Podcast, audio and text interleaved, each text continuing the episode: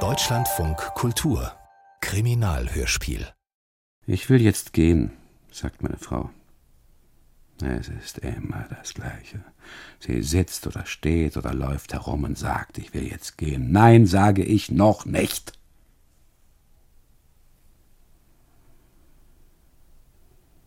Dann der Junge,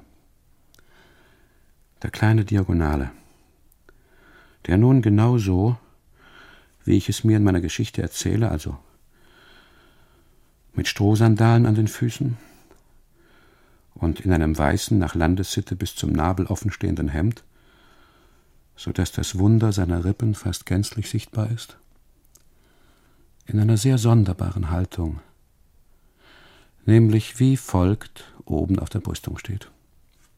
Regungslos, gerade aufgerichtet, im Südwind, der von weit her kommt, in kurzen, an den Schenkeln ausgefransten Hosen, die Hände an der Seitennaht, ganz verkrampft und verbissen, bestimmt kilometerweit sichtbar, unbewegt, wenn nicht unbeweglich, also wie aus Holz geschnitzt oder in Stein gehauen oder in dunkles Wachs gegossen, nämlich unnatürlich, an den Schultern vergoldet, während an seinem Fußgelenk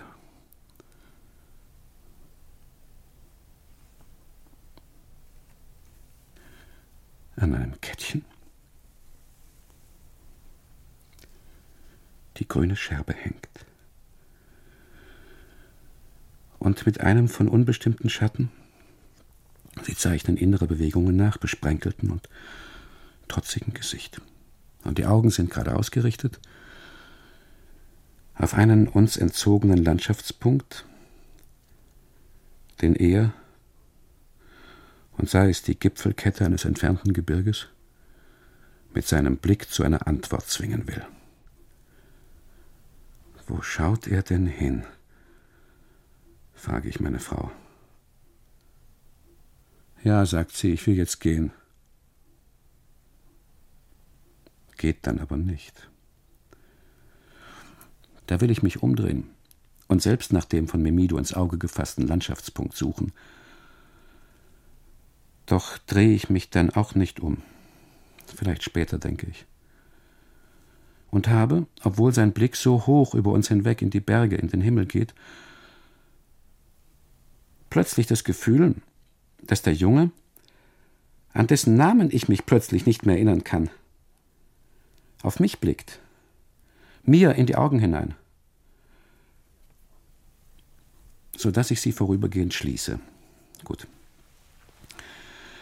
Ich schließe die Augen also, mache die Augen also zu. Als ich sie wieder öffne, etwas ganz anderes. Als ich sie wieder öffne, fällt mein Blick nämlich auf den langen Engländer oder Amerikaner, der auf den Spuren außergewöhnlicher Sitten und Gebräuche, die Pfeife im Mund, das Fernglas im Schoß, mit seiner grünen Reisetasche schon lange unterwegs ist, mit einem einzigen Gedanken im Kopf. Was kann dir die Welt an Ungeheuerlichkeiten noch bieten? Ja, natürlich, denke ich. Deshalb ist er hier.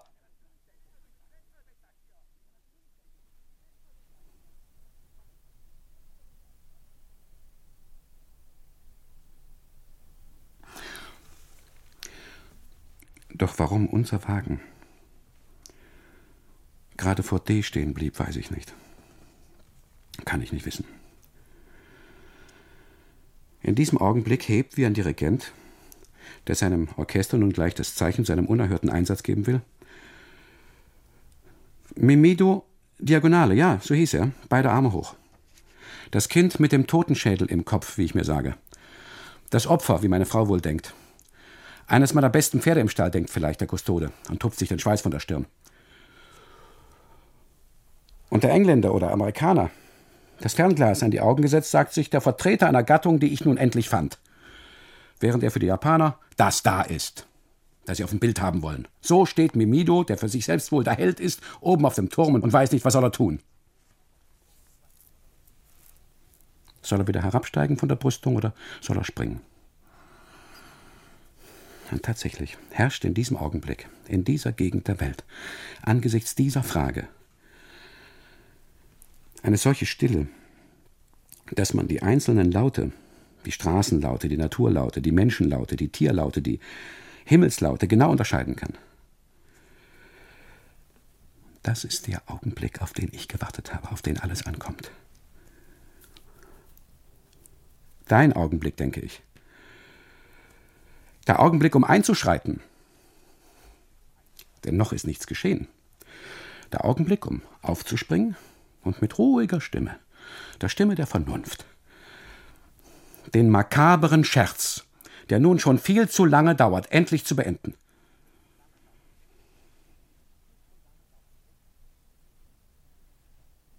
Doch bin ich dann zu müde, um aufzuspringen. Auch ist mir zu heiß. Nein, sondern mit dumpf pochendem Herzen liege ich lang ausgestreckt in meinem Sessel,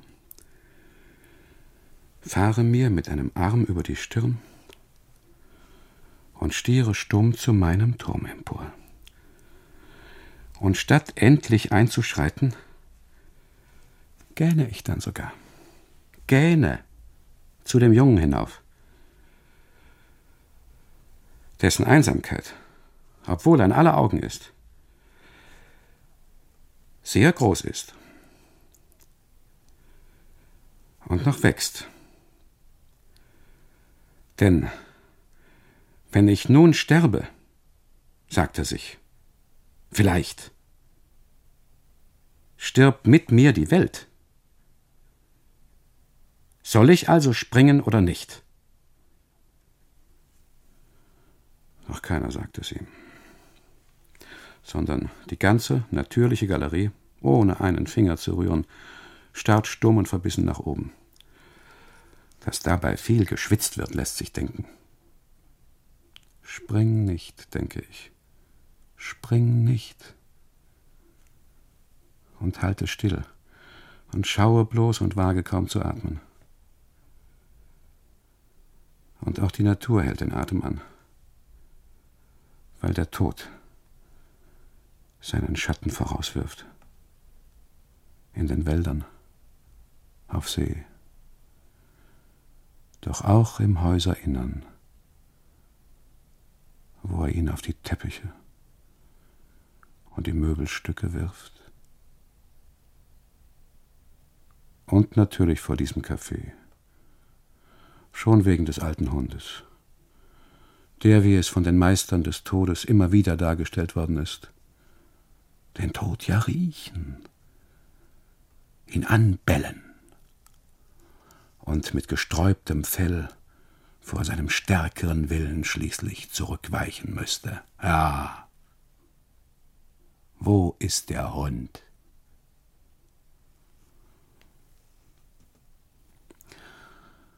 Mit zitternden Flanken und weit heraushängender Zunge liegt er vor uns im Kot. Da er völlig abgemagert ist, kann man sein Herz schlagen sehen. Doch wird kein Tod von ihm gerochen. Auch weicht er nicht zurück, nein. Davon, dass die Natur den Atem anhält, kann keine Rede sein. Sondern die Natur an diesem Abend atmet wie immer weiter. Es wird nichts geschehen, denke ich, natürlich. Der Junge ist ein Künstler. Und das sage ich dann auch. Keine Angst, sage ich, und zeige auf den Hund. Es wird nichts geschehen. Der Junge ist ein Akrobat, es ist alles einstudiert. Jeder Schritt, den er tut, jeder Schritt. Und da im Augenblick dieses Satzes, kaum ist er gesagt, geschieht etwas Entsetzliches. In dem Augenblick dieses Satzes ergreift meine Frau, die schon seit dem allerfrühesten Morgen als ich ihr in meinem Zorn über ihre Schwangerschaft mein uneheliches Kind hingeworfen habe. Bis zum Hals, nein, bis an die Zähne, in Entsetzen getaucht ist, bis jetzt aber still und nach innen gewendet dagesessen hat, ohne das, was nun kommt, durch eine Bewegung oder durch ein Wort oder auch nur durch einen Laut einzuleiten. Unter den hiesigen Menschenlauten fehlen ihre Laute ganz, kurz, sie stürzt sich, indem sie sich plötzlich viel zu weit über die zerfledderte und zerrupfte rechte Armlehne ihres Korbsessels hinauslehnt, wie ein Habicht, schießt mir durch den Kopf. Auf die fleischige, rote, bis jetzt schlaff über die linke Armlehne seines zerrupften und zerfledderten Sessels herabhängende linke Kustodenhand reißt sie mit einer Schnelligkeit, die ich nicht begreife, meine Frau, meine Frau an ihren Mund und beißt hinein.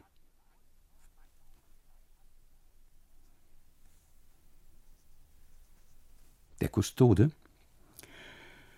den die Vorbereitungen für die Veranstaltung, wie sich nun herausstellt, doch tiefer erschöpft haben, als ich gedacht hatte, und der ihr seine Hand arglos, wenn auch erstaunt, mit hochgezogenen Augenbrauen überlassen hat, seufzt ein paar Mal tief, fängt dann zu zittern an.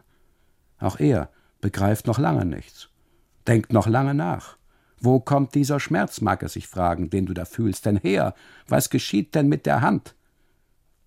Signora, sagt er schließlich, indem er tief Atem holt und meine Frau verstört betrachtet, aber Sie beißen mich ja. Signora, sagt er, hören Sie auf, und dann zu mir, schauen Sie doch, Signore, Ihre Frau, was sie mit mir macht. Langsam, mich in die Sessellehnen krallend, die Kameras im Schoß, reiße ich mich, widerwillig vom Turm weggezogen, aus meiner Dumpfheit, meinem Sesselgrab hoch. Auch ich bin überrascht. Wie eigenartig, denke ich. Deine Frau. Was macht sie da? Und denke erst, sie will, weiß Gott warum, die Kustodenpfote küssen. Doch dann sehe ich, es läuft ihr ja Blut aus dem Mund. Blut. Wie eigenartig. Ein Anfall. Oder Raptus also, wie ich mir sage. Der nach einem so langen Schweigen, einer so langen Zurückhaltung ja einmal kommen musste. Und dass ich, wenn natürlich auch nicht wortwörtlich das nun eingetretene Entsetzliche, so doch etwas Entsetzliches dieser Art und dieses Umfangs von ihr eigentlich erwartet hatte. Und ich sage mir, du musst etwas unternehmen. Aber was? Aber was? Maria, sage ich, indem ich meine eigene Hand, die von der Hitze sehr schlaff ist, ausstrecke und ihr auf den Arm lege. Was machst du? Du tust dem Herrn ja weh. Jawohl, stimmt mir der hochrot angelaufene, unnatürlich breite Kustode sofort zu. Das stimmt, sie tut mir weh. Signora, hören Sie auf, faucht er, aber leise, weil er die anderen Zuschauer nicht auf uns aufmerksam machen will die so tief an den Turm verloren sind, dass sie den Biss gar nicht bemerken.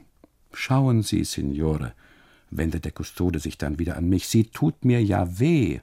Sie denken vielleicht, es ist nur ein Spaß und sie neckt mich bloß und beißt ganz sachte, aber das stimmt nicht. Sie beißt, so scharf sie kann. Maria, rufe ich nun etwas lauter, aber längst nicht so laut, wie ich hätte rufen sollen. Hörst du? Was machst du da? Du tust dem Herrn ja weh, also lass das, sage ich. Komm, gehen wir. Und da sie sich nicht rührt, Komm, sage ich, wir wollen nun gehen. Und da meine Frau immer noch nicht auf mich hört und nun auch nicht mehr gehen, sondern weiter auf der Terrasse sitzen und tiefer beißen will, wieder der Kustode indem er vor Schmerzen, fast denke ich vor Lust, in seinem Sessel auf und niederspringt. Sie hört ja nicht auf, sie hört ja nicht auf, sie denkt ja nicht daran. Tun Sie doch etwas, ruft er, sie ist ja gleich. Da, schreit er, der Knochen.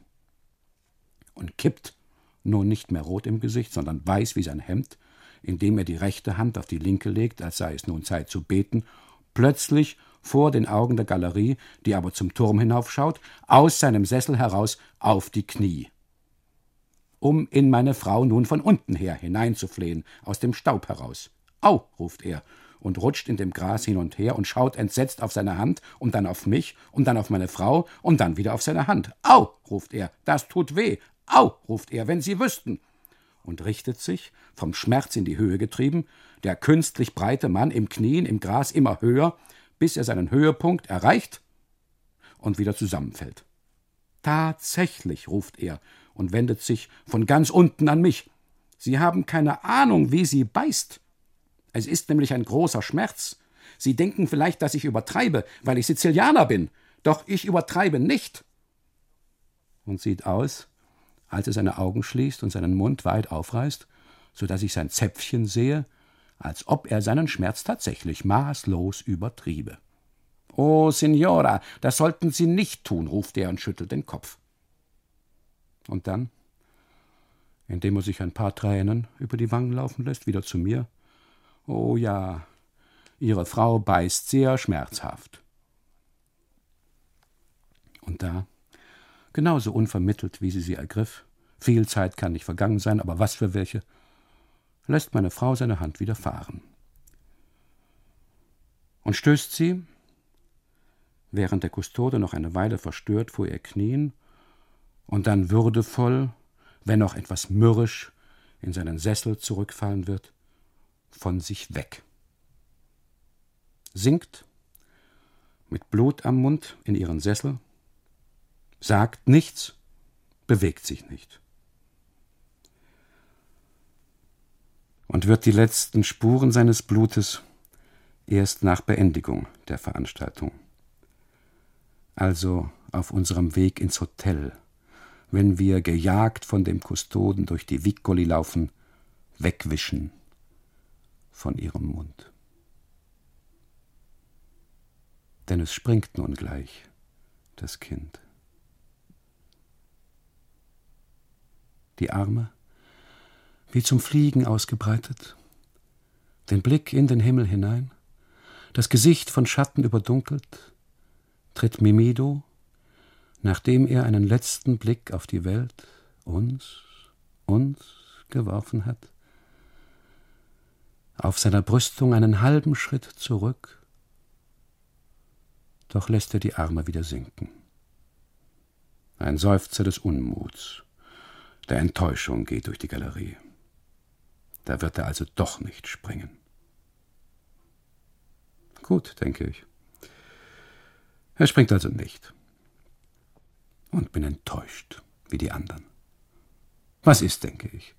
Springt er nun endlich oder springt er nicht? Warum dauert das alles so lange? Worauf wird denn noch gewartet? Spring doch endlich, denke ich. Und tatsächlich, als hätte er meine Gedanken gehört, geht Mimido nach einem letzten sozusagen abschließenden Blick in die Richtung des Kustoden, der seine Pfote, aus der das Blut läuft, missmutig in sein Taschentuch wickelt und dann beide Hände, beide Hände auf sein Geschlechtsteil legt. Und der Engländer hat sein Fernglas längst auf den Jungen angelegt. Und die beiden Japaner, die alles schon fotografiert haben und von weit her gekommen sind, um an diesem Abend endlich auch einmal den Tod, auch wenn es nur ein kleiner ist. Gut. Also. Der Junge geht, während ich mit dem Schweiß beschäftigt bin, der an mir herabläuft, oben in die Knie, beugt sich, um für den Sprung auch den rechten Schwung zu haben, ein wenig vor, aber da verlässt ihn der Mut.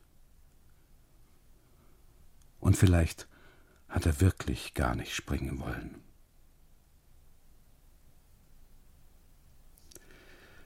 Aber da ist es dann schon zu spät. Da hat er durch den Schwung, den er genommen hat und den er wieder bremsen will, die Brüstung unter sich schon verloren, hat schon alles hinter sich und liegt, ohne es recht zu wollen, bereits in der Luft, die ihn, denkt man, doch tragen sollte. Aber die warme Luft, obwohl er seine Arme ausbreitet und sich leicht wie ein Vogel macht, und wie ein Vogel steigen möchte. Nein. Die Luft trägt ihn nicht. So dass er nun, auch wenn er wollte, er kann nicht mehr zurück, sondern er stürzt.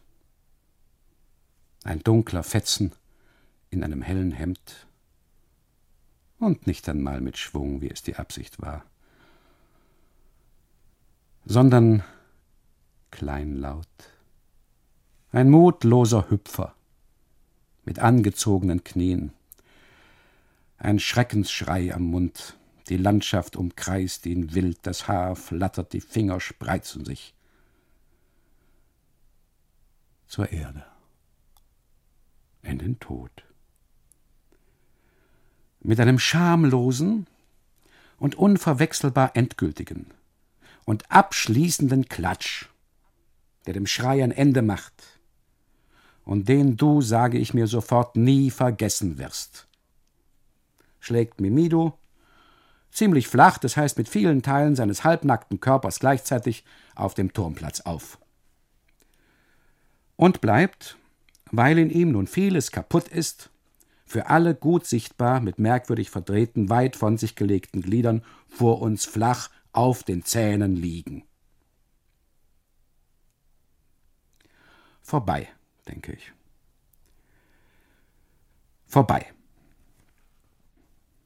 während alles sofort aufspringt und unter Rufen und Schreien und einander mit den Ellenbogen stoßend, entweder zu den hinter dem Café bereitstehenden Bussen, die Motoren laufen schon, oder auf den Platz auf den toten Jungen zustürzt.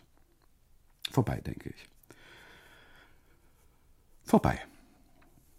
Und sehe noch, auch ich bin aufgesprungen, auch ich möchte schnell weg, wie ihn zwei ältere Herren mit ihren silberbeschlagenen Stöcken auf den Rücken wenden und sich auf der Suche nach der Todeswunde ein wenig über ihn beugen.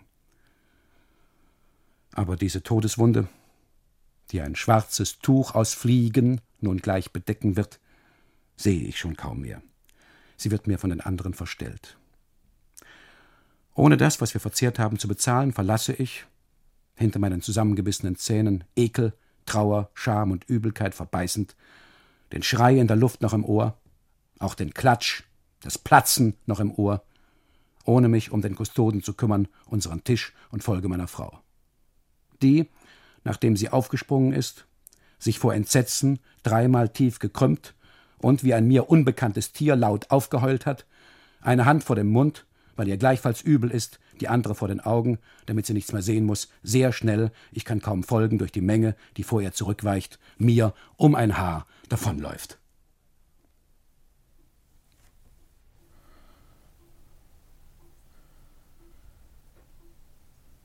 Wir sind denn,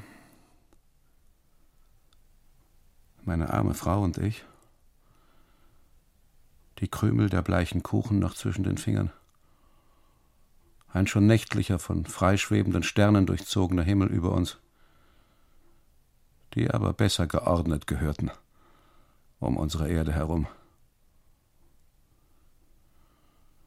Sofort, ohne auf den Kustoden zu achten, der den Stock in der Luft durch die natürliche Galerie hindurch laut Signori rufend hinter uns herschießt, denselben Weg, den wir gekommen sind, doch mit Totengeschmack im Mund, schnell in unser Hotel zurückgelaufen.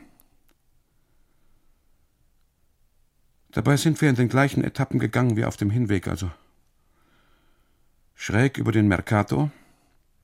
Hier verliert uns der Kustode dann und an dem engen Mauerloch am Findelhaus vorbei. Fröstelnd, mit hochgeschlossenen Hemden, kommen wir an dem Damuso mit den Weibern vorbei, wo das Fenster, in das der Kustode meinen Kopf schob, jetzt aber geschlossen und alles still und dunkel ist. Nur ein Winseln, ein kleiner Wind geht durch die Damusi, durch alle hindurch. Während in den Häusern in der Nähe des Turms noch alte, schwarz gekleidete Frauen in den Fenstern gelegen und uns sei es zugewinkt, sei es mit den Fäusten gedroht hatten, sind die Fenster hier leer. Und da in diesem Augenblick beginnt das Totenläuten. Selbstverständlich ducken wir uns sofort, ziehen unsere Köpfe ein. Ins Hotel. Rasch ins Hotel, rufen wir einander innerlich zu. während wir den merkwürdig verdrehten Menschenkörper, der eben noch vor unseren Füßen gelegen hat, im Gehen in unseren Köpfen vor uns herschieben, ins Hotel. Ins Hotel denken wir. In der Hoffnung, dass wir unter Vermeidung der Nacht mit dem Hotel auch gleich den Morgen erreichen. Und in dem Bett, das auf uns wartet. Sofort in einen ganz anderen Tag. Und wenn möglich, in einen anderen Landstrich hinein erwachen. Während wir weiter hinten in unseren Köpfen natürlich fürchten, wir könnten statt dem Hotel einer fremden Falle entgegenlaufen. Denn immer wieder die Vorstellung, jemand stürzt hinter einem Baum hervor und sticht, weil er uns für die Schuldigen hält, mit einem Messer in uns hinein. Wir sind aber nicht schuldig, beteuern wir und ducken uns und laufen weiter. Um schließlich, ohne einzuhaken, dafür laufen wir viel zu schnell, auch ist die Entfernung viel zu groß zwischen uns, viel zu unüberwindlich. Nein, jeder läuft für sich allein, quer über die vor dem Hotel gelegene Piazza, bis meine Frau schließlich auf den unter der Pinie gelegenen Schlachtort stößt. Als sie merkt, dass sie vor dem Schlachtort steht, zögert sie, hält inne und mit eingezogenem Kopf schleicht sie auf Zehenspitzen vorsichtig um den Schlachtort herum. Ohne zu rufen oder uns bemerkbar zu machen oder uns anzumelden oder auch nur mit dem Schlüssel zu klappern, stürzen wir Hals über Kopf in unser ebenerdiges Zimmer in dem Hotel hinein. Hier ohne ein Wort zu verlieren, stecke ich sofort den Schlüssel in das Schloss und drehe ihn zweimal herum. Um, ehe ich noch meine Kameras und meine Gelenktasche abgelegt habe, ans Fenster zu treten und unter Lärm und Getöse, die verrosteten Haken und Riegel wurden lange nicht benutzt, die hölzernen Läden vorzulegen. Warum? um nicht mehr die inzwischen stockdunkle, von allen Seiten mit schweigsamen, unerwarteten Wolken verhangene Piazza mit ihren nun versunkenen Bäumen und Bänken und Schlachtorten sehen zu müssen. Und natürlich, um zu verhindern, dass von draußen jemand zu uns hereinschaut und das Ausmaß unseres Entsetzens an und um uns herum wahrnehmen kann. Denn wegen des Chaos in unseren Köpfen sind wir ja überzeugt, dass wir an der Veranstaltung mitschuldig sind und nun dafür zahlen müssen. Wie gut, dass unser kleines Zimmer nur ein Fenster hat. Andererseits kommt ein Duft von Pfefferminz und anderen Kräutern, vielleicht Thymian, von draußen herein. sodass wir keine zehn Minuten nach Beendigung der Veranstaltung in unserem Zimmer im Hotel Lucia und wenigstens für den Augenblick erst einmal in Sicherheit sind. Erst jetzt nehme ich meine Kameras ab. Ich schiebe sie unters Bett und fange, ratlos, wie wir die vor uns liegende Nacht verbringen sollen, in dem kleinen Zimmer teils der Länge, teils der Breite nach, auf und abzulaufen an. Während meine Frau, kaum dass sie die Schuhe abgestreift hat, sich ohne nachzudenken, merkwürdigerweise mit dem Gesicht zur Wand in die Ecke bei der Tür stellt, um dort still vor sich hinzuschluchzen. Und als ich sie frage, warum sie sich nicht setze, und versuche sie mit den Händen in die Richtung des einzigen in dem Zimmer vorhandenen Stuhles zu schieben, damit sie dir, denke ich, in ihrer Ecke nicht womöglich noch zusammenfällt, ist sie nicht von der Stelle zu bewegen. Schließlich fange ich, weil immer noch nicht geredet wird, an, unsere Koffer und Beutel und Taschen, die in der Fensterecke einen ortsfremden Haufen von Wohlstand bilden, eins nach dem anderen aufzureißen und zu durchsuchen. Ich weiß nicht wonach. Doch finde ich in unserem gesamten Gepäck, also in elf zum Teil großen Stücken, nichts, das uns in der Lage, in der wir sind, hätte nützlich sein und uns über die bevorstehende Nacht hätte hinweghelfen können. Doch ist nichts von dem, was wir bei uns haben, für uns zu gebrauchen.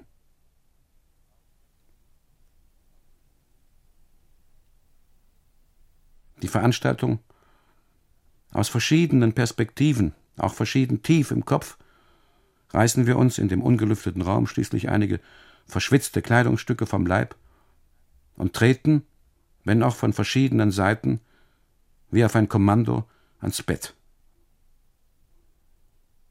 Was für ein wurmzerfressenes, hölzernes, dunkelbraunes, generationenaltes Bett, denken wir, in dem wahrscheinlich sowohl gezeugt wie geboren wie gestorben worden ist.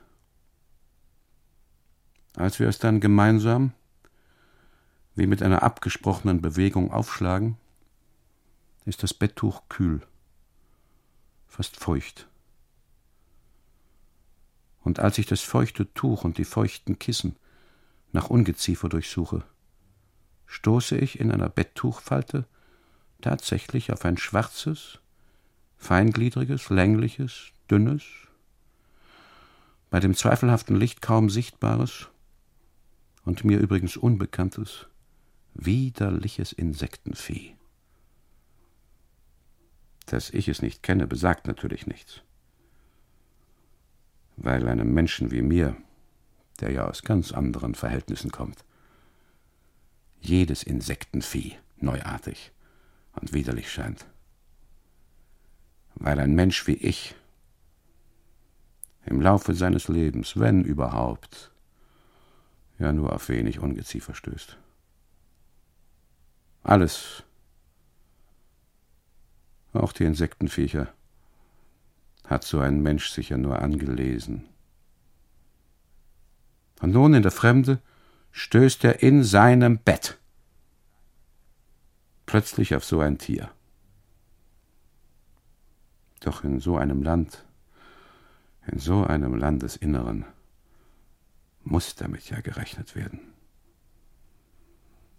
Jedenfalls ist mir das Tier unbekannt. Und ich beschließe sofort, es zu töten. Und meine Frau, die der Sicherheit wegen hinter mich getreten ist, schaut mir dabei zu. Erschlagen ist mein erster Gedanke ehe es dich beißt oder sticht.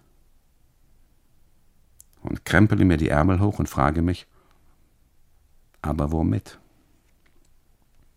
Einen breiten, festen, gegen einen Biss oder Stich unempfindlichen Gegenstand suche ich also, den ich dann aber weder in dem bis auf den tiefen Schrank, den Stuhl, den kleinen Tisch und das Bett weiter nicht möblierten Zimmer noch an meiner Person in meinen Taschen finde. Und selbst wenn ich so einen Gegenstand fände, könnte ich es nicht erschlagen, weil so ein Tier ja Flecke macht. Weil aus so einem Insektenvieh, kaum dass es verletzt ist, sofort ein schleimiger Saft, ein bräunliches Sekret herausrinnt, das meine Frau in Panik versetzen würde sodass zu der Hysterie über die Veranstaltung dann auch noch die Panik über den Fleck im Bett käme. Niemals. Und wenn ich sie auf Knien bäte, würde sich meine Frau auf ein mit Insektensaft verschmiertes Bett setzen. Ja, sie würde sich so einem Bett nicht einmal nähern.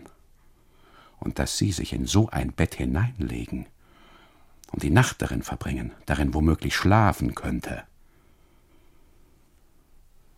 Völlig unvorstellbar. Was soll sie anfangen mit dem Tier? Wie das Tier vertilgen. Denn das Tier, so klein es ist, ignorieren, ist gleichfalls nicht möglich. Weil meine Frau durch das Aufsehen, das ich um das Tier gemacht habe, ja nun darauf aufmerksam geworden ist. Und wie aufmerksam sie ist, wie gebannt sie das Tier studiert. Wie wäre es, wenn du es mit einem entschlossenen Schwung einfach aus dem Bett, in dem es offensichtlich schon lange gelegen hat, auf den Fußboden wirfst und mit deinen festen Wanderschuhen einfach draufspringst. Es einfach zermalmst, denke ich. Und den zermalmten Rest, damit sie sich auch daran nicht stößt, einfach in eine der hölzernen Fußbodenritzen hineinschmierst. Jawohl, denke ich, heraus aus dem Bett und hineingeschmiert in die Ritze. Aber als ich aus einer unserer Reisetaschen dann eine alte Zeitung geholt habe und mich, die Zeitung in der Hand, dem Tier im Bett behutsam nähere, um die Zeitung geschwind darunter zu schieben und es mit einer einzigen Bewegung blitzschnell aus dem Bett zu werfen, um sofort darauf zu springen, ist das Tier, das, wie mir nun einfällt, wahrscheinlich ein Skorpion ist, verschwunden und kann auch nach langem und sorgfältigem Durchsuchen aller Bettteile nicht wiedergefunden werden. In dem Moment, da ich mir sage, wahrscheinlich ist es ein Skorpion, verschwindet es in unserem Bett und bleibt unauffindbar. Sodass wir uns, da wir völlig erschöpft sind, später doch auf den Bettrand setzen Sie, bleich wie Leinen, weint vor sich hin. Ich bin ruhig. Möchte ruhig sein. Gebe mich als ruhig aus. Und da, wie ich schon gefürchtet habe, fängt sie zu reden an. Sie fragt, warum? Warum? Fragt sie. Was meint sie? Worauf will sie hinaus? Doch wovon sie auch spricht, sei es von der Veranstaltung, sei es von ihrer Schwangerschaft, sei es von dem Tier in unserem Bett, sei es von unserer Ehe oder von Mario, meinem Sohn, fest steht, sie will es wissen. Fest steht aber auch, in dem Zustand, in dem sie ist, kann ich es ihr nicht sagen. Ich sage also, dass ich sie nicht verstehe, dass ich nicht wisse, was sie meine, und dass ich, auch wenn ich es wüsste, es ihr nicht sagen könne. Zwar gäbe es, sage ich, Erklärungen für alles, die aber, wenn man sie aus der Nähe betrachte, nichts erklärten, gar nichts. Warum? ruft sie. Warum? Nun sage ich und wische mir über die Stirn. Wenn du die Veranstaltung meinst, so war es ein Unfall. Der entsetzliche Ausgang, rufe ich und breite die Arme aus, war ja nicht vorauszusehen. Der Junge war, sage ich, ein Künstler, der gestürzt ist, als er oben hat tanzen wollen und dabei einen falschen Tritt getan hat. Ich habe es gesehen. Du meinst, fragt sie, er hat gar nicht springen wollen. Springen, rufe ich. Warum sollte er?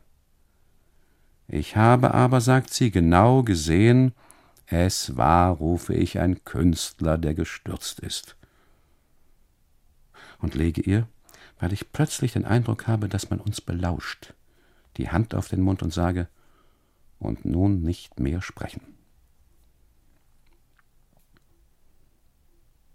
Doch obwohl darauf wieder geschwiegen wird, ist das Zimmer in dieser Nacht von Geräuschen, teils erklärlich, teils nicht, angefüllt, die sei es durch den Fensterladen, sei es durch den Boden kommen. Durchs Fenster kommt, von den kahlen Wänden vergrößert, das Geheul eines Hundes, ein geräuschvolles, suchendes Tier, vielleicht eine Dogge. Doch auch ein Wolf ist möglich, der auf der Piazza streunt. Vielleicht denke ich um den Schlachtort herum, den er beriecht, beleckt. Bis vor kurzem sollen in die Friedhöfe hier ja immer wieder Wölfe eingefallen sein, um unter ähnlichem Geheul nach frischen Leichen zu scharren. Warum also vorm Fenster kein Wolf? Später dann, wir sind an das Heulen gewöhnt, von unten, aus dem Boden, ein Stampfen bis in den Morgen hinein, das unbegriffen bleibt. Nach einigem Zögern sagen wir uns, eine Fabrik. Es ist eine Fabrik. Doch wo, fragen wir uns, sollte in, unter D, das wir ja genau besichtigt haben, plötzlich eine Fabrik herkommen? Ist die Ziegelei, von der uns der Kustode erzählt hat, etwa doch nicht stillgelegt?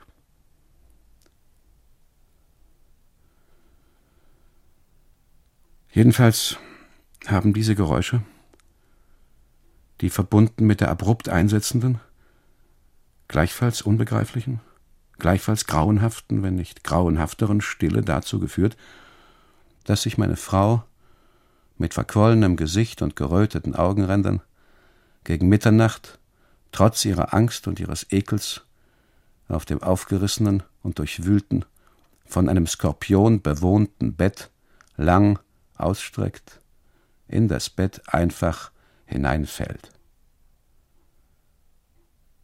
Ja, an einem bestimmten Punkt der Nacht. Ich stehe inzwischen am Fenster, schaue aber nicht hinaus, kann des Ladens wegen ja auch gar nicht hinausschauen. Singt sie hinter meinem Rücken, einfach ins Bett hinein so dass ich dem vielfältigen Schrecken der Nacht nun allein gegenüberstehe. Da habe ich aus meiner Reisetasche das Briefpapier herausgeholt, habe es auf den dünnbeinigen Tisch gelegt, den Tisch vorsichtig unter das schwache Deckenlicht gerückt und habe, allerdings nicht auf dem Tisch, der ist ja viel zu wackelig gewesen, sondern auf den Knien, die ich übereinander geschlagen habe. Unter den mir durch Fleisch und Blut ziehenden Geräuschen an meine Frau, die hinter mir liegt, einen Brief geschrieben. Ohne mich in Einzelheiten zu verlieren, habe ich ihr über uns endlich die Wahrheit sagen wollen. Aber da ich ihr die ganze Wahrheit über uns natürlich nicht sagen kann. Jedenfalls nicht in einer Nacht, nicht in der Ortschaft D, nicht in einem Brief. Und mit ihr selber, mit weit offenstehendem Mund und Schweißtropfen auf der Stirn hinter mir. Welches Stück von der Wahrheit schreibst du ihr? habe ich mich gefragt. Wenn sie wüsste, wie weit du entfernt bist von ihr. Innerlich, denke ich. Und schreibe ihr dann, dass ich ihr die Wahrheit, welches Stück auch immer, schon lange hätte sagen wollen. Nur hätte ich dazu nie den Mut gehabt. Und aus diesem Grund teile ich dir das Folgende ja auch schriftlich mit unbeeinträchtigt von deinen immer schon fertigen Antworten. Nein, das mit den immer schon fertigen Antworten kannst du nicht schreiben, denke ich. Und zerknülle das Blatt und nehme mir ein neues und schreibe. Liebe Maria, du wirst überrascht sein über diesen Brief, da wir doch gerade drei Wochen lang zusammen auf Urlaub waren und Zeit hatten, über alles zu sprechen. Ich meine damit natürlich unsere Ehe, mit der es, das wissen wir ja beide, in letzter Zeit ja etwas im Argen liegt. Warum hast du dir nun auch noch, schreibe ich, obwohl ich dich über meine Ansichten und Wünsche ja nie im Unklaren gelassen habe, ein Kind von mir machen lassen? Ich will es nicht. Ich würde dieses Kind einfach nicht ertragen, Und Würde schreibe ich in einer meiner Lage innerlich und äußerlich entsprechend entstellten, kaum lesbaren, mir selbst ganz fremd gewordenen, entsetzlichen Handschrift, die ich ihr, wie ich mir dann sage, zusammen mit dem Inhalt des Geschriebenen nicht zumuten kann? Ganz unmöglich. Nein. Das musst du sofort vernichten, denke ich. Und vernichte auch das zweite Blatt. Knülle es zusammen und nehme mir ein neues, das dritte. Liebe Maria, schreibe ich dann ungefähr. Und nehme mir vor, jetzt einfach alles zu schreiben, was und wie es mir durch den Kopf geht. Und das habe ich dann auch getan. Warum hast du gegen meinen ausdrücklichen Wunsch letzten April, schreibe ich, mein Sofa aus meinem Arbeitszimmer herausgeholt und in das Wohnzimmer hineingestellt? Und es ist nur ein Beispiel. So dass es dir, ich weiß nicht wie, gelungen ist, mir mein Haus, in dem ich mich ja angeblich wohlfühlen soll, nach und nach, schreibe ich, zu verleiden und für mich unbewohnbar zu machen. Du denkst vielleicht, schreibe ich, ich bemerke deine Zuwiderhandlungen nicht. Aber da täuschst du dich. Nein. Das Wort Zuwiderhandlung geht zu weit, denke ich. Und will auch dieses Blatt schon zerknüllen oder wenigstens den letzten Satz streichen. Aber ich streiche den Satz dann nicht, noch zerknülle ich das Blatt, sondern schreibe einfach weiter. Und zwar, weil es mir gerade durch den Kopf geht, dass es bei unserer Veranlagung, ihrer und meiner, schon nach kurzer Zeit mit Notwendigkeit zu einer solchen Lage der Dinge habe kommen müssen, die aber fahre ich dann plötzlich fort, zu überwinden sei. Weil wir bis jetzt, und das sei ein Fehler gewesen, statt über unsere Probleme zu reden, die es gibt, was ich nicht bestreite, jeder seine Probleme in sich hineingefressen hat. Es gibt teuflische Mittel, schreibe ich, mit denen Mann gegen Frau, Frau gegen Mann gegeneinander vorgehen. Was auch für uns gilt. Andererseits bin ich dir, schreibe ich, natürlich unendlich dankbar, dass du dich unseres Kindes, das mir leider recht fremd ist, so tüchtig angenommen hast. Sollte es einmal zu einem ordentlichen Menschen heranwachsen, so wird es dafür allein dir zu danken haben. Und äh, falls ich, was ich ja zugebe, gelegentlich einmal zu einer anderen Person ein Verhältnis gehabt habe, Immer flüchtig, immer husch husch. So habe ich das sorgfältig von dir ferngehalten. Mit Absicht, schreibe ich. Aber nicht, um dich zu täuschen, sondern weil ich dich damit nicht habe belasten oder beunruhigen wollen. Auch legen diese Dinge nun lange zurück und seien für mich erledigt. Die Frau, schreibe ich noch, hieß Barbara, falls du es noch nicht wissen solltest. Gut, also das schreibe ich, das habe ich dann geschrieben. Und da ich von den Ereignissen der letzten Stunden, auch von der Reise selbst erschöpft bin und mir mit der Zeit einfach nicht mehr genug durch den Kopf geht, was ich hier noch hätte schreiben können, sind beim Schreiben immer längere Pausen entstanden. Und ich habe mir immer öfter an den Kopf greifen und mich fragen müssen, was ich ihr denn noch schreiben könnte. So dass ich dann auch habe schreiben müssen, was ich unter keinen Umständen hätte schreiben dürfen. Zum Beispiel, dass es in unserem Fall ein Fehler gewesen sei, überhaupt zu heiraten. Aber dadurch, dass wir durch deine Schuld, schreibe ich, seinerzeit haben heiraten müssen, hast du dir selber, wie du inzwischen weißt, ja keinen Gefallen getan. Nein, denke ich. Also, das kannst du nun wirklich nicht schreiben. das nicht. Und will auch diesen Satz wieder streichen. Aber dann streiche ich auch diesen Satz nicht, sondern schreibe weiter und lausche gleichzeitig auf die Nachtgeräusche, die ich auseinandernehme und wieder zusammenlege, während ich mit der linken in dem vor mir liegenden Briefpapier blättere. Grauenhaft. So ein Trennungsentschluss, denke ich. Grässlich. So ein Brief.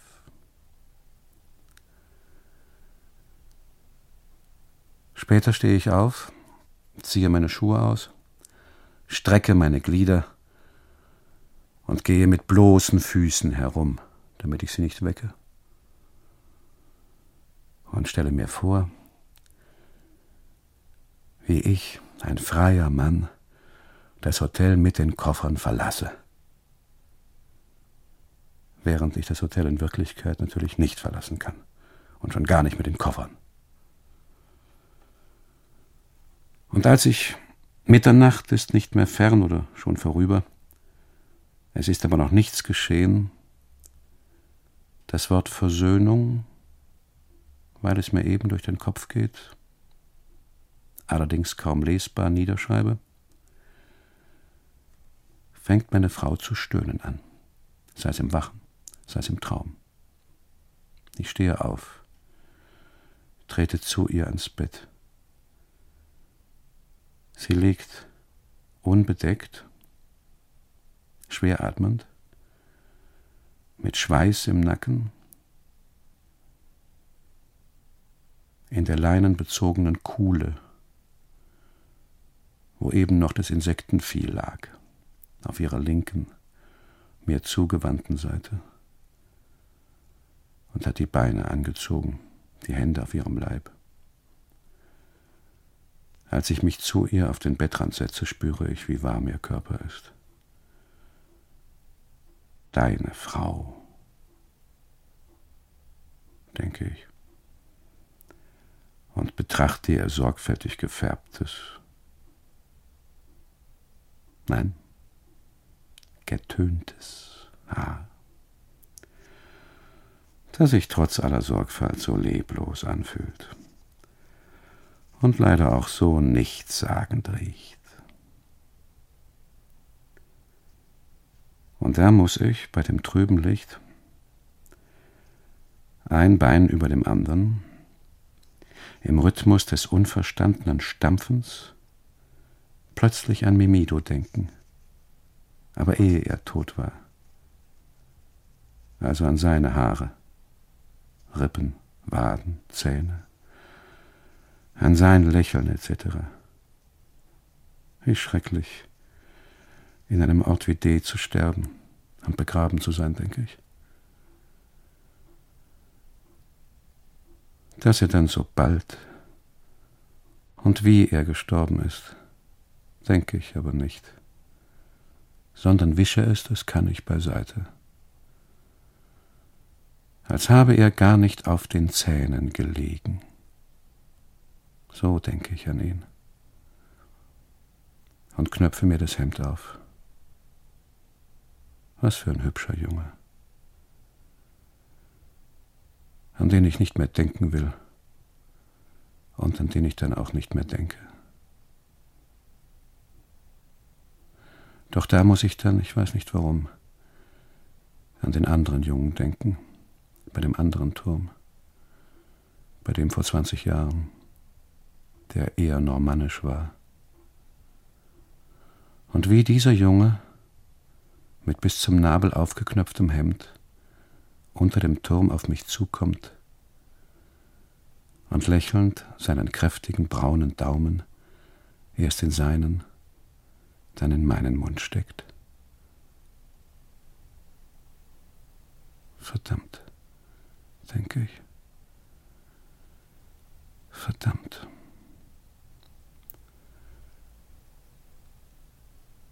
Dagegen meine stets griffbereite, arme, bleiche Frau, die in Lebensgröße gegen mein Knie atmet, mein linkes. Verdammt, denke ich, verdammt. Und atme tiefer, damit ich mehr Luft bekomme. Die dumpfe, längst verbrauchte dieser Nacht. Dann ziehe ich sie näher. Ihr schlaffer Körper, ihr gefleckter Nacken, ihre runden Knie. Widerwillig öffnet sie die Augen, kommt aus ihrem Schlaf hervor. Ich sage nichts, nehme ihren Kopf, lege ihn mir in den Schoß. Sie bleibt starr, meine blond getönte, nicht mehr ganz frische, nicht mehr ganz blutjunge Frau. Ich knöpfe meine Hose auf. Fass mal an, sage ich. Greif mal her. Nein, sagt sie. Lass mich. Doch ich halte sie fest. Ich zeige auf ihre Bluse. Knöpf mal auf, sage ich. Das da.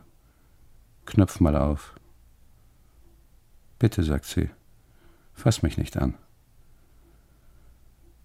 Und weicht mir mit ihrem Mund, dem Hals, den Brüsten, so oft ich sie mir zurechtlege, immer wieder aus. Nein, sagt sie, ich will nicht. Da halte ich sie dann mit Gewalt fest und ziehe sie mir zurecht und drücke mir ihren Kopf zwischen die Schenkel.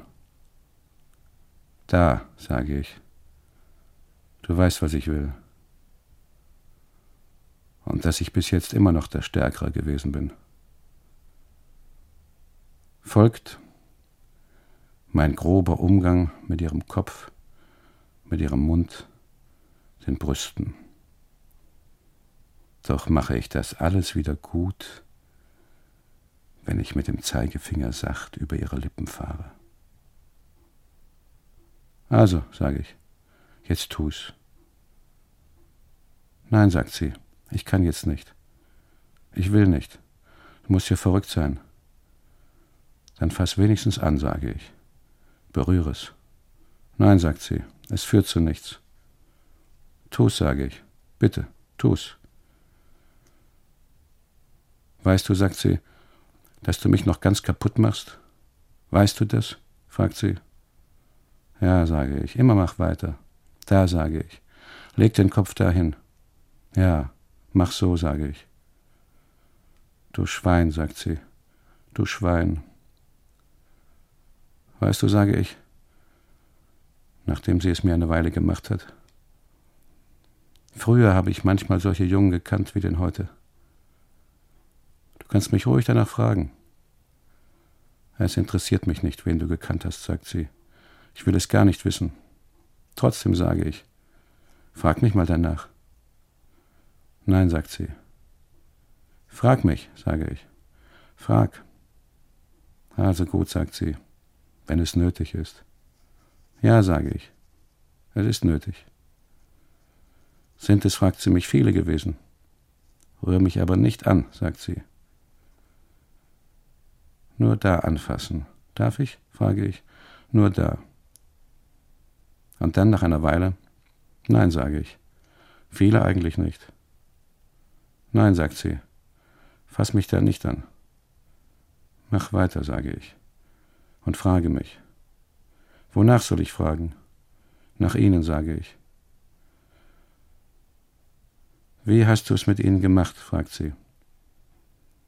Das letzte Mal sage ich vor ungefähr zwölf Jahren. Da hast du mich noch nicht gekannt.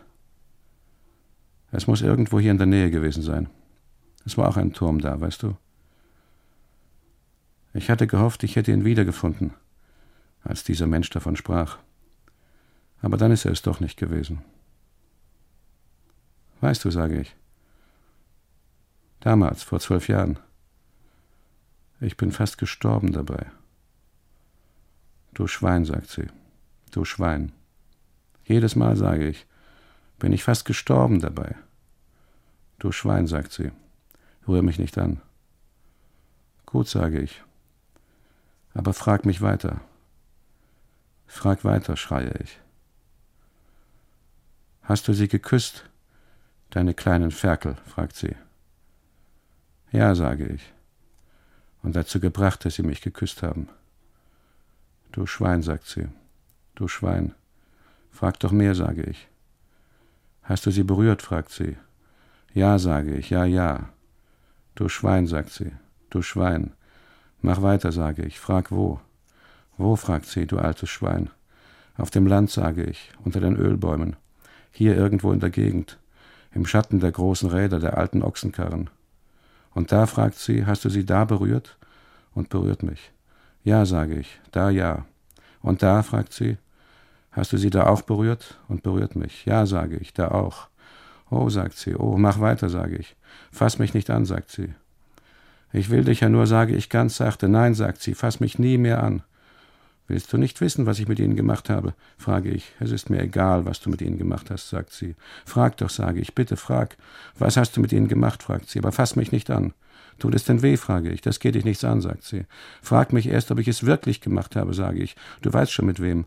Es ist mir egal, ob du es gemacht hast und mit wem, sagt sie. Seit heute ist mir alles egal. Frag mich trotzdem, sage ich. Hast du es gemacht, fragt sie. Jawohl, sage ich, habe ich. Fragt er, wie oft, wie oft, fragt sie. Zwölfmal, sage ich, zwölfmal. Mit verschiedenen, fragt sie, und immer mit dem einen. Mit verschiedenen, sage ich, aber meist mit dem einen. Du Schwein, sagt sie, du Schwein. Und nun frag mich, sage ich, ob ich es auch wirklich oder nur in der Fantasie. Hast du wirklich, fragt sie. Ja, sage ich. Ja, ja, ja, wenn du willst, kann ich dir es genau erzählen mit allen Einzelheiten. Ich habe nichts vergessen, sage ich. Alles ist noch da. Soll ich dir es erzählen? Nein, sagt sie. Mach weiter, sage ich. Mach immer weiter. Denkst du oft an sie? fragt sie. Ja, so ziemlich, sage ich. Und du, sage ich. Und du, sag mir, woran du immer denkst. Ich weiß nicht, sagt sie. Ich habe nichts gemacht. Ich habe nichts zum dran denken. Heul jetzt nicht, sage ich, wenn es nicht so laut. Man kann ja alles hören. Mach einfach weiter. Ich kann nicht mehr. Was hast du, frage ich. Bist du krank? Ja, sagt sie, ich bin krank. Was fehlt dir denn, frage ich. Alles, sagt sie, ich bin einfach krank. Warum, frage ich. Etwa meinetwegen? Ja, sagt sie, auch deinetwegen. Wegen dem, was ich erzählt habe. Ja, sagt sie, wegen dem auch. Wegen dem, frage ich. Wie ich mit dir bin? Ja, sagt sie. Wegen dem, wie du bist. Fass mich nicht an, sagt sie. Wenn du nicht willst, sage ich, brauchst du nicht. Gut, sagt sie. Da höre ich jetzt auf. Ich will nicht. Ich habe nie gewollt. Meinetwegen, sage ich. Nur noch einen Augenblick. Und sie, sagt sie, wie hast du sie rumgekriegt? Hast du sie auch bedroht? hast du sie auch dazu gezwungen, weil du stärker warst als sie. Nein, sage ich. Die nicht. Sondern wie? fragt sie. Für Geld, sage ich. Immer für Geld? fragt sie. Ja, sage ich. Immer für Geld. Das ist doch ganz natürlich. Und du? Hast du es nie getan? Was getan? fragt sie. Für Geld, frage ich. Nein, sagt sie, nie. Mach weiter, sage ich. Hör jetzt nicht auf. Fass mich nicht an, sagt sie. Fass mich nie wieder an. Wie du aussiehst, sage ich. Wie sehe ich denn aus? fragt sie. Als ob du krank wärst, sage ich. Fieber hättest. Dann bin ich eben krank, sagt sie. Da werde ich eben sterben. Maria, sage ich. Sag das nicht. Rühr mich nicht an, sagt sie. Rühr mich nicht an.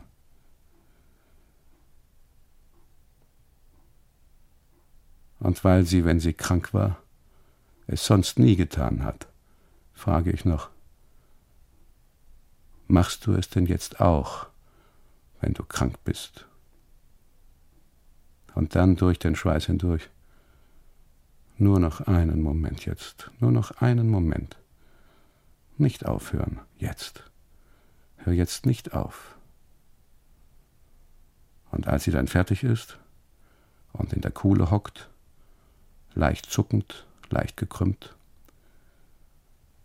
und vielleicht etwas sagen will, kann sie es nicht sagen. Sie bekommt keine Luft. Ich streiche ihr flüchtig über die Stirn, die tatsächlich etwas warm ist. und ihre länglichen, leicht angespitzten Nägel, die immer zart rosa gewesen sind, sind, sehe ich, ganz weiß, während um ihre Augen herum der Schrecken als dunkle Ringe. Ja, vielleicht hat sie Fieber. Ich schiebe ihren Kopf weg von mir, hebe ihn aus meinem Schoß heraus und strecke meine Beine aus und frage sie, wie sie sich fühlt. Aber sie gibt mir keine Antwort. Also nicht gut, denke ich. Und dass ich sie in einer solchen Verfassung nicht hätte beanspruchen, in dieser Nacht nichts von ihr hätte verlangen sollen. Willst du mir etwas sagen? frage ich sie. Aber sie will nicht, nein. Oder vielleicht will sie auch, kann aber nicht.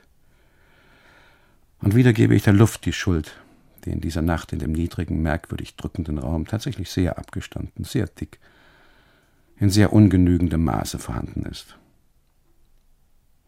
Und da sie schluchzt, kleine Laute macht, sozusagen piepst, lege ich ihr meinen Arm um die Schulter und sage, Kopf hoch, Maria.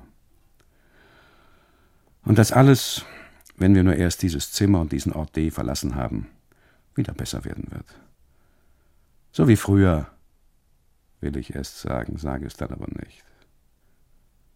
Und bitte Sie, sich endlich zu beruhigen und auch nicht immerzu an den geistlichen Unfall zu denken, der uns, Gott sei Dank, nicht persönlich betrifft und uns eigentlich gar nichts angeht. Schnell, vergiss ihn, rufe ich und klatsche in die Hände. Sie schaut mich mit großen Augen an, nickt auch, hört aber nicht zu und vergisst den Unfall auch nicht. Vergisst gar nichts, sondern denkt, wie ich immer klarer erkenne, immer hemmungsloser daran und an alles andere auch während ich ihr über ihre Schulter weg mit der hohlen Hand, damit sie endlich sprechen kann und das, was sie quält, aus sich herausholt, Luft, nicht viel, zufächeln will. Doch kann sie, sehe ich ja nicht der fehlenden Luft, sondern ihres Zustandes wegen nicht sprechen, sich nicht äußern. Und da plötzlich, nachdem sie sich die Augen geschlossen, in dem tiefen Bett, wo auch das Tier ist, das ich ja, wie mir einfällt, ganz vergessen hatte, so weit wie möglich von mir weggedreht, die Beine so dicht wie möglich angezogen, das Entsetzen so entschlossen wie möglich von sich weggeschoben hat. Wegen dem anderen, sagt sie, indem sie sich ihr kleines, nasses, kugelrund gepresstes Batisttuch vor den Mund hält. Meinem, sagt sie, brauchst du dir nun keine Sorgen mehr zu machen. Ich, in meiner Begriffsstutzigkeit, Tölpelhaftigkeit, Torheit, Erschöpfung, frage sie, was meinst du? Was du so gefürchtet hast, sagt sie und dreht sich noch weiter weg. Das Kind. Ich blute nämlich nun, sagt sie. Fass mich nicht an. Und lässt mich, nachdem wir ein paar Minuten schweigend in grundverschiedene, ja entgegengesetzte Empfindungs- und Gedankengänge vergraben, nebeneinander auf dem viel zu niedrigen Bett gehockt haben, vom Bett aufstehen und in eine Ecke treten, weil sie sich nun, wie sie sagt, frisch machen will. Frisch machen. Also gut, denke ich. Nein, sie will nicht, dass ich ihr dabei helfe. Nein, geh, geh, geh, schreit sie und stößt mich, weil ich nicht gleich höre, dann sogar aus dem Bett hinaus. Langsam, indem ich meinen Hosenbund schließe, erhebe ich mich, fahre in meine Schuhe, stampfe mich in den Schuhen fest und trete, nachdem ich noch einmal durchs Zimmer gegangen bin, zur Tür und stehe nun lange, auch in ganz ähnlicher Haltung in der Ecke, in die sie bei Betreten des Zimmers unter Schluchzen hineingelaufen war. Und höre, wie sie hinter meinem Rücken dann selber aufsteht vom Bett und zu ihren Koffern geht. Wie sie sich bückt, sie öffnet. Dreh dich nicht um, sagt sie. Und, immer mit dem Gesicht zur Wand, höre ich, wie sie wieder ins Bett tritt, etwas aus und etwas anzieht. Langsam, mutlos, widerwillig. Dreh dich nicht um, sagt sie immer wieder. Hörst du, dreh dich nicht um. Sie blutet, denke ich. Wie eigenartig. Nun, denke ich, indem ich die an dieser Stelle besonders fleckige Wand studiere, die sie nach unserer Rückkehr so lange angeschluchzt hat, die Sorge ist vorbei. Und sage mir, es war der Schock. Dem Schock verdankt sie die Blutung. Ohne Schock, jawohl, da bin ich sicher, würde sie noch schwanger sein.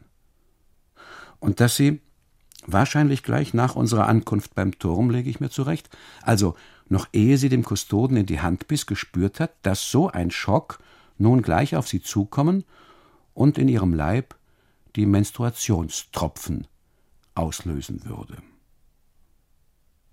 Vielleicht, denke ich, während sie ihn biss. Vielleicht hat sie ihn deshalb gebissen. Ja, sage ich mir, indem ich die Wand studiere. Erst die Angst, dann die Übelkeit, dann der Schock. Und nun das Blut, denke ich. Weil sie in ihrer behüteten Art auf so eine Veranstaltung einfach nicht vorbereitet war. Weil sie einfach nicht damit gerechnet hatte, dass in unserer Zeit, sozusagen vor unserer Haustür, eine solche Veranstaltung erwogen und dann auch durchgeführt wird. Und auch jetzt, in diesem Augenblick, liegt D noch nicht hinter uns. Den Kustoden hast du nämlich nicht zum letzten Mal gesehen. Der kommt wieder, denke ich. Andererseits kann ich alle Argumente, die ich gegen ihre Schwangerschaft und das Kind gesammelt habe, nun vergessen. Die Sache hat sich von selbst das heißt naturgemäß, durch spontanen Abgang erledigt. Auch der Brief, den du ihr geschrieben hast, hat sich nun erledigt. Nur darf er ihr nicht in die Hände fallen. Du kannst nein, du musst ihn vernichten. Und nehme mir vor, so bald wie möglich, also sobald sie mich aus der Ecke herausruft, an den Tisch zu treten den Brief, den ich unter dem Briefpapier versteckt habe, zusammenzuknüllen und, ohne etwas zu erklären, einfach in meine Tasche zu stecken. Und ihn bei Gelegenheit, wenn sie einmal nicht schaut, in tausend Stücke zu zerreißen. Und die Stücke in eine Toilette hinein und weggespült, denke ich. Oder aus dem Fenster des fahrenden Wagens hinaus in eine Winde.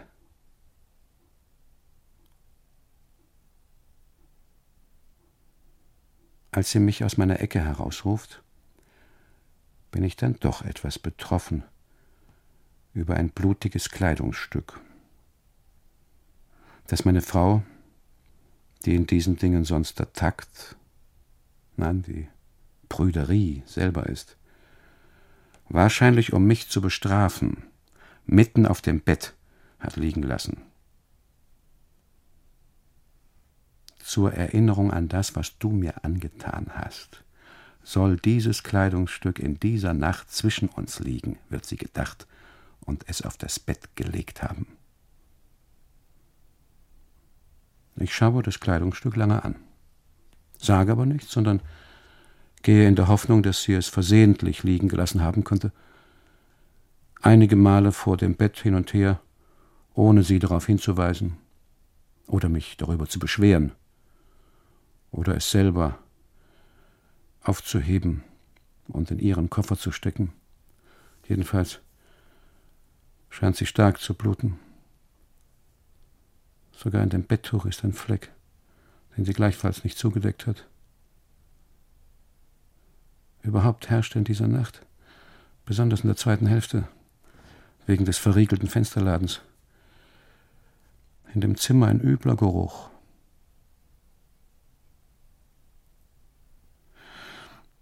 Sonst geschieht nun lange nichts. Es wird auch nichts mehr gesprochen. Ja, nicht einmal Bemerkungen werden gemacht, sei es von ihrer, sei es von meiner Seite.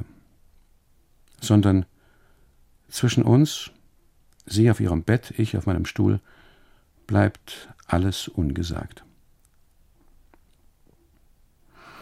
Erst als sich durch das Grauwerden des Fensterlochs der Morgen anzeigt und Licht durch die Ritzen dringt, und wir uns mit hastig übergeworfenen Kleidern, es ist kühl geworden, die Schuhe verschnürt, wie zwei bleiche Tiere der Nacht in der Dämmerung stumm gegenüber hocken,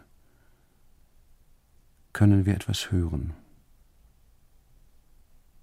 Nicht das Stampfen, das von unten kommt, auch nicht das Hundeheulen, die sind uns selbstverständlich geworden, sondern ein Schlurfen, das wir erst aus uns selbst heraus zu entwickeln glauben, das dann aber auch ein Schlurfen außerhalb unser, wahrscheinlich am Hotel hin ist. Jemand, der unter einem Geräusch, als zöge er einen Reisigbesen hinter sich her, langsam an dem Hotel entlang streicht. Meine Frau, fahl, wie man sich denken kann, mit eingefallenen Wangen, eine Art Pferdedecke, die ich in der Tiefe des Schrankes entdeckt und hervorgezogen und ihr übergeworfen habe um die Schultern, lässt mich nicht merken, dass sie es hört. Oder hört es vielleicht wirklich nicht oder will es einfach nicht hören und denkt, es geht vorbei, wenn sie nur nicht darauf achtet. Doch stattdessen kommt das Schlurfen näher. Als es dann so nahe ist, dass sie es hören muss, versteinert sie sozusagen. Horch, flüstert sie und macht das Licht aus. Und was es sei, fragt sie. Nun, sage ich, und stehe gemächlich auf und knipse das Licht aus, so dass wir fast wieder im Dunkeln sind. Und um, auch ohne zu sprechen, die Harmlosigkeit des Schlurfens anzudeuten, das Schlurfen vor ihr zu entschärfen, gähne ich dann sogar. Nun, sage ich noch einmal mit einem täppischen, von ihr im Keim erstickten Versuch einer Zärtlichkeit in ihre Richtung hin, wer wird es schon sein? Der Mechaniko, der den Wagen bringt, fragt sie hoffnungsvoll. Möglich, sage ich, obwohl ich es besser weiß, denn ich habe längst, nein, schon immer gewusst, dass wir dem Kustoden so einfach nicht entgehen und den nicht verlassen werden, ohne noch einmal auf ihn zu stoßen dem wir nach der Veranstaltung, nachdem sie sich krumm gebeugt hat und heulend, dass es schallte, davongestürzt war, und ich, laut Maria, Maria rufend, hinterher, ja entkommen waren, in die Vicoli hinein.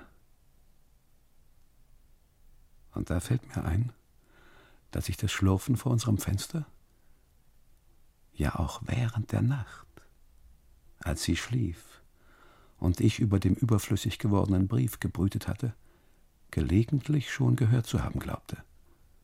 Der Sache aber, weil ich sie für eine Einbildung hielt, nur nicht nachgegangen war.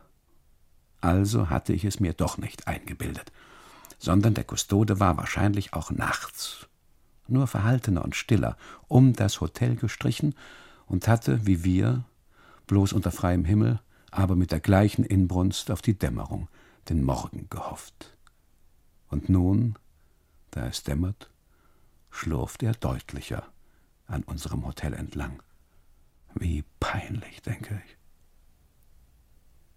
Und dann, etwas später, vielleicht gegen fünf, meine Frau hat sich mit eng zusammengepressten Knien im Bett aufgesetzt, von dem sie das Blut, weil kein Wasser im Zimmer ist, nicht entfernen kann, sondern das Bett mit dem dunklen Fleck, der in der Dämmerung allmählich rot wird sieht nun entsetzlicherweise so aus, als sei darin etwas umgebracht, etwas abgeschlachtet worden.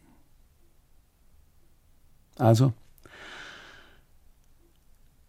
ungefähr gegen fünf, während ich vor meiner Frau leise auf und ab gehe und ihr, um sie zu beruhigen, die Geschichte unserer Heimreise erzähle und wie die Insel schon hinter uns liegt und wir schon auf der Fähre sind und ihr auch immer wieder, wenn auch nur flüchtig, eine Hand an die Wange lege, können wir die Schritte des Kustoden dann ganz deutlich hören. Den ich durch die Fensterritzen zwar nicht sehen kann, der dann aber deutlich hörbar durch die Vordertür in unser Hotel hereintritt. Hörst du? flüstert sie. Und nach einer Weile, als der Kustode, um sich anzukündigen, vielleicht auch um zu drohen, auf dem Hotelflur sich ein paar Mal geräuspert hat, noch einmal, hörst du, da. Nun, sage ich, und zucke mit den Achseln. Ich weiß nicht, ob sie es sieht. Na und, frage ich. Na und? Nein, sagt sie, als sie mit vorgestrecktem Kopf noch einmal zur Tür hingehört hat. Es ist nicht der Mechaniko. Nein, sage ich so gleichgültig wie möglich. Und warum, frage ich und stelle mich arglos, soll es nicht der Mechaniko sein? Nein, nicht der Mechaniko, sagt sie leise und schüttelt, nachdem sie noch einmal kurz zur Tür hin und dann länger in sich hineingehorcht hat, den Kopf und fragt, ob er es sei. Er? frage ich. Du weißt schon wer, sagt sie. Nun, sage ich, indem ich mich hoch vor ihr aufrecke, wenn es nicht der Mechaniker ist, wäre es schon möglich. Und dass er wahrscheinlich gekommen sei, um Abschied von uns zu nehmen. Abschied, ruft sie. Jawohl, sage ich. Und weil ich die nun fast vergangene Nacht sonst überall in dem Zimmer schon gelegen und gesessen, auch freihändig und angelehnt, überall schon gestanden habe, trete ich dann noch einmal an das immer noch verschlossene Fenster und schaue, ohne viel wahrzunehmen, ich weiß nicht wie lange durch die Ritzen. Langsam gibt die Dämmerung die Schirmpinie in ihren von mir erinnerten Umrissen frei. Und auch die Kiefern und Zypressen erstehen, so wie sie in meinem Kopf sind, nun draußen wieder auf. Eine klassische, eine unvergleichliche Landschaft. Doch de, denke ich, was für ein Nest.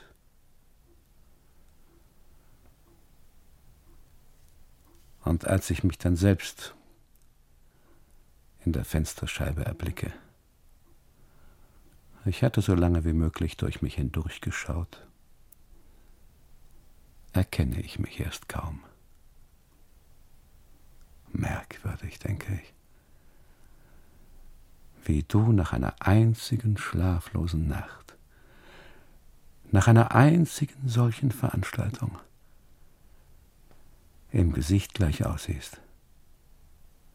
So siehst du nach so einer Veranstaltung nach so einer Nacht also aus. Und schaue mich lange erschrocken an. Studiere mich entsetzt.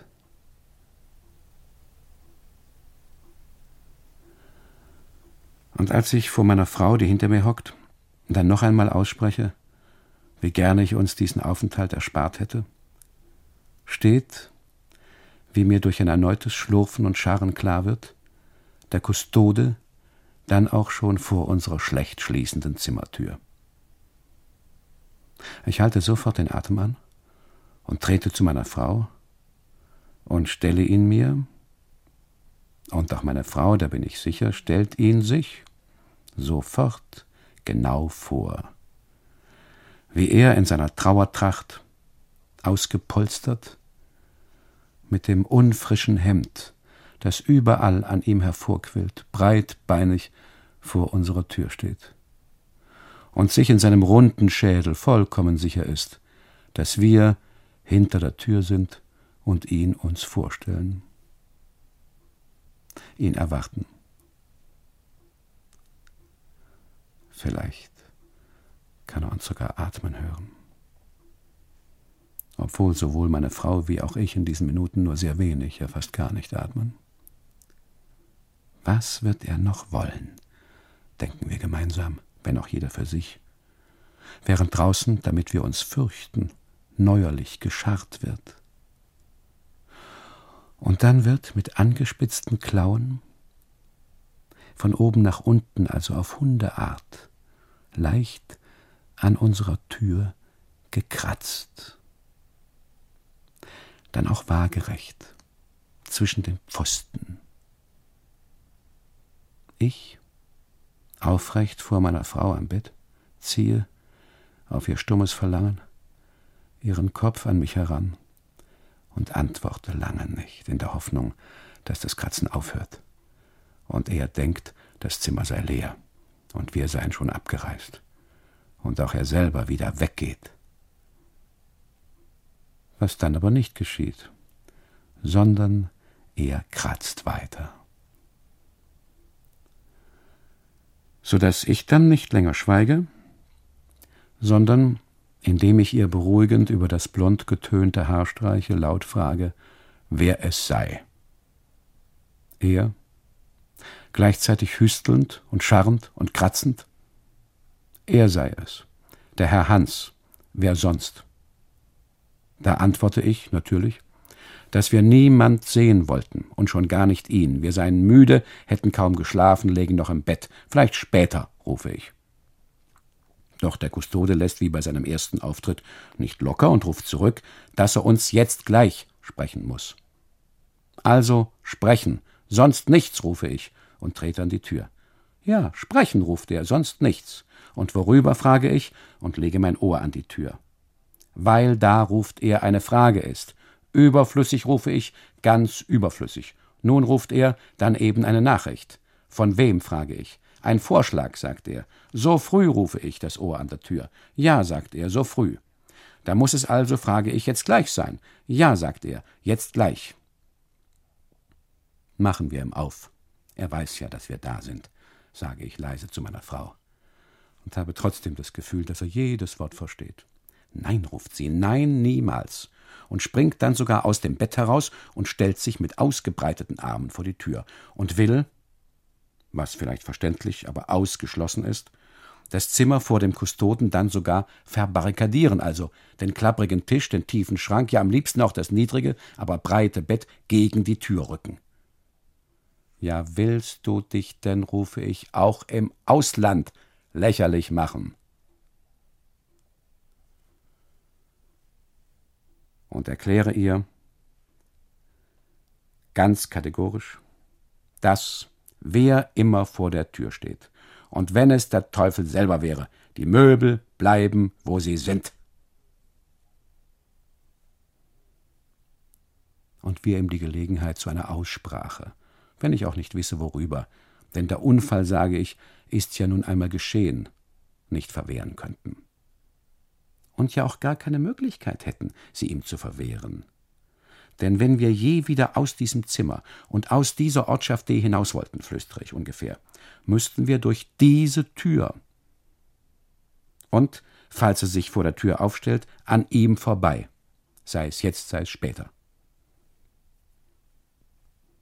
Und gehe, nachdem ich meine Kameras und die Gelenktasche wieder unter dem Bett hervorgeholt und sie mir umgehängt und für alle Fälle das Klappmesser aus dem Picknickkoffer herausgenommen und in die Hosentasche, die rechte, gesteckt habe. Und meine Frau, vollständig angezogen, die Bluse bis oben zugeknöpft, das Kleidungsstück in einen Koffer gesteckt, den Blutfleck mit einem Kissen bedeckt und sich mit zusammengebissenen Zähnen aufrecht auf den Stuhl gesetzt hat, zur Tür und drehe, nachdem ich zwei oder dreimal tief Atem geholt habe, den Schlüssel um im Schloss und stoße die Tür, um dem Kustoden sofort meine ganze Verachtung zu zeigen, mit dem Fuß, nicht den Händen, auf und winke ihn wortlos. Ich werde noch lange schweigen. Zu uns ins Zimmer herein.